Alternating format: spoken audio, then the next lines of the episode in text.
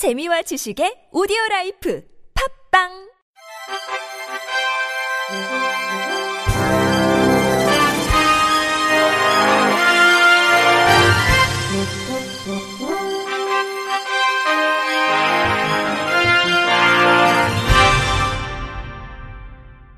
청취자 여러분 안녕하십니까? 5월 16일 수요일 KBRC 뉴스입니다.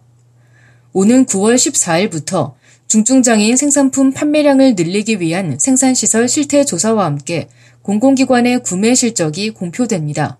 보건복지부는 16일 이 같은 내용의 중증장애인 생산품 우선 구매 특별법 시행 규칙 일부 개정안을 입법 예고했습니다. 개정안은 판매량 증진을 위한 중증장애인 생산품 생산시설 등 실태조사 등에 대한 세부 방법 및 절차를 신설했습니다. 실태조사는 복지부가 3년마다 한 번씩 실시하며 공공기관, 중증장애인 생산품 생산시설, 판매시설이 그 대상입니다. 실태조사 내용은 공공기관의 제품과 노무 용역, 서비스 등에 대한 우선 구매에 관한 사항과 함께 생산시설의 고용 및 임금, 매출 등도 함께 포함됐습니다.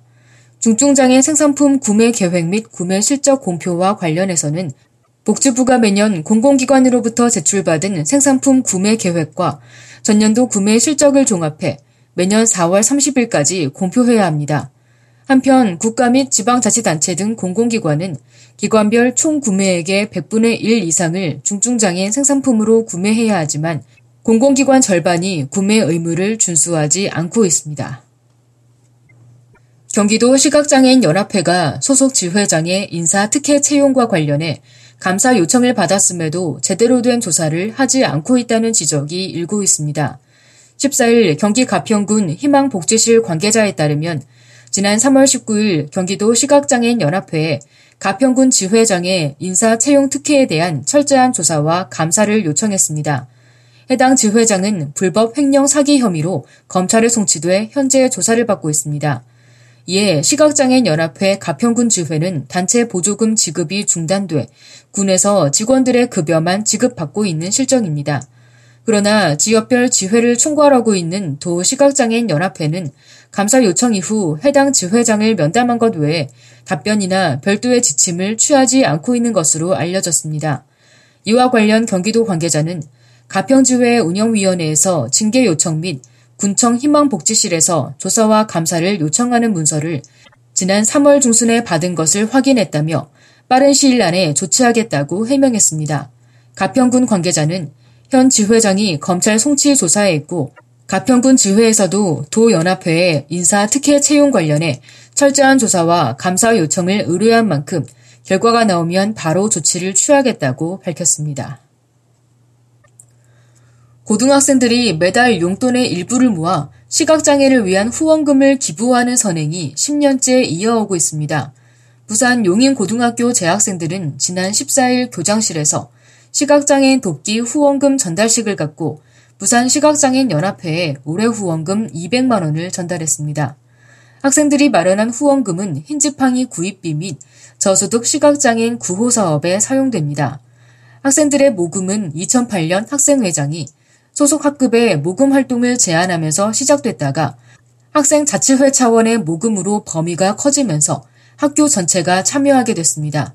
황정현 부산장애인 생활이동지원센터장은 무려 10년 동안 전교생이 동참한 모금이어서 정말 소중하고 감사하다며 용인고 학생들은 시각장애인 관련 복지 행사에 자원봉사도 하고 있을 만큼 인성이 바르다고 칭찬했습니다. 용인고 옥윤승 총학생회장은 선배들이 10년간 진행해온 후원 활동에 참여하게 돼 뿌듯하다며 졸업 이후에도 사회적 약자를 돕고 더불어 사는 사회의 성인이 되겠다고 소감을 전했습니다.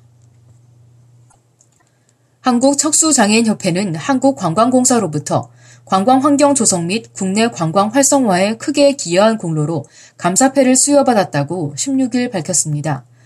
척수협회는 2017년부터 한국관광공사의 무장애 여행 코스 개발에 척수장애인 회원이 적극 참여해 당사자가 직접 여행지를 탐방하며 환경을 개선하고 이를 기사화하는 일에 동참하고 있습니다. 척수협회 구근회 회장은 관광은 장애인들의 사회 복귀와 참여에 많은 도움을 주는 프로그램이라며 앞으로도 협회는 한국관광공사와 함께 전국의 무장의 여행지를 안내하는 사업에 적극 참여할 예정이라고 밝혔습니다.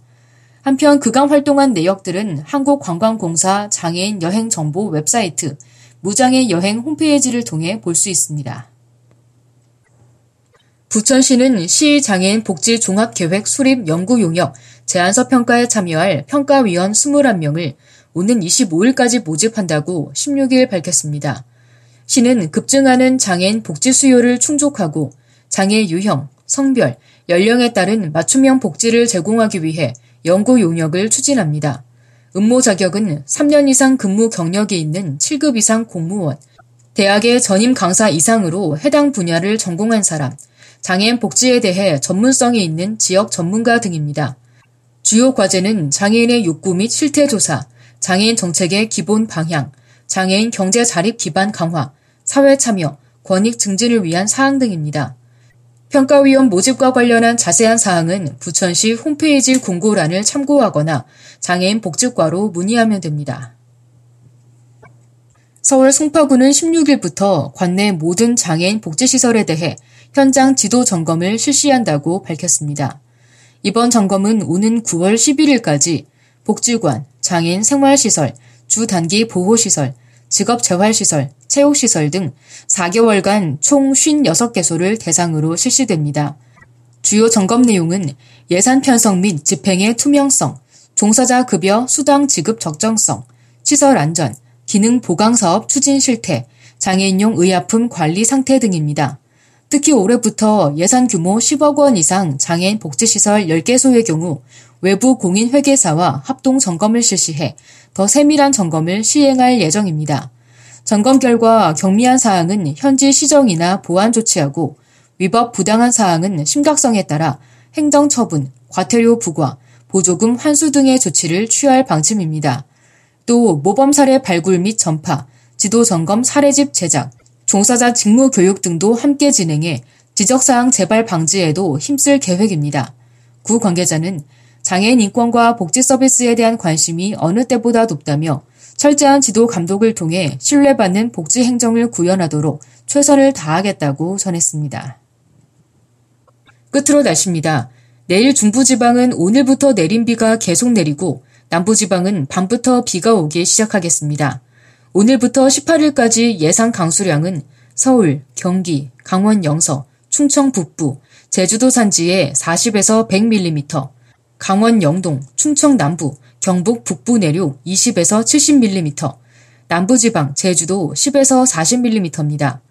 기상청은 중부지방을 중심으로 시간당 20에서 30mm의 강한 비가 내릴 수 있어 시설물 관리와 안전사고 예방에 각별히 신경 써야 한다고 당부했습니다.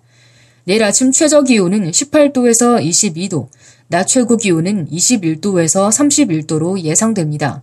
당분간 아침 기온은 평년보다 높고 낮 기온은 평년과 비슷한 분포를 보이겠습니다. 바다의 물결은 서해 먼바다 0.5m에서 2m, 남해 먼바다 1m에서 3m, 동해 먼바다 1.5m에서 4m 높이로 일겠습니다. 이상으로 5월 16일 수요일 KBRC 뉴스를 마칩니다. 지금까지 제작의 안재영, 진행의 홍가연이었습니다. 곧이어 장가영의 클래식 산책이 방송됩니다. 고맙습니다. KBRC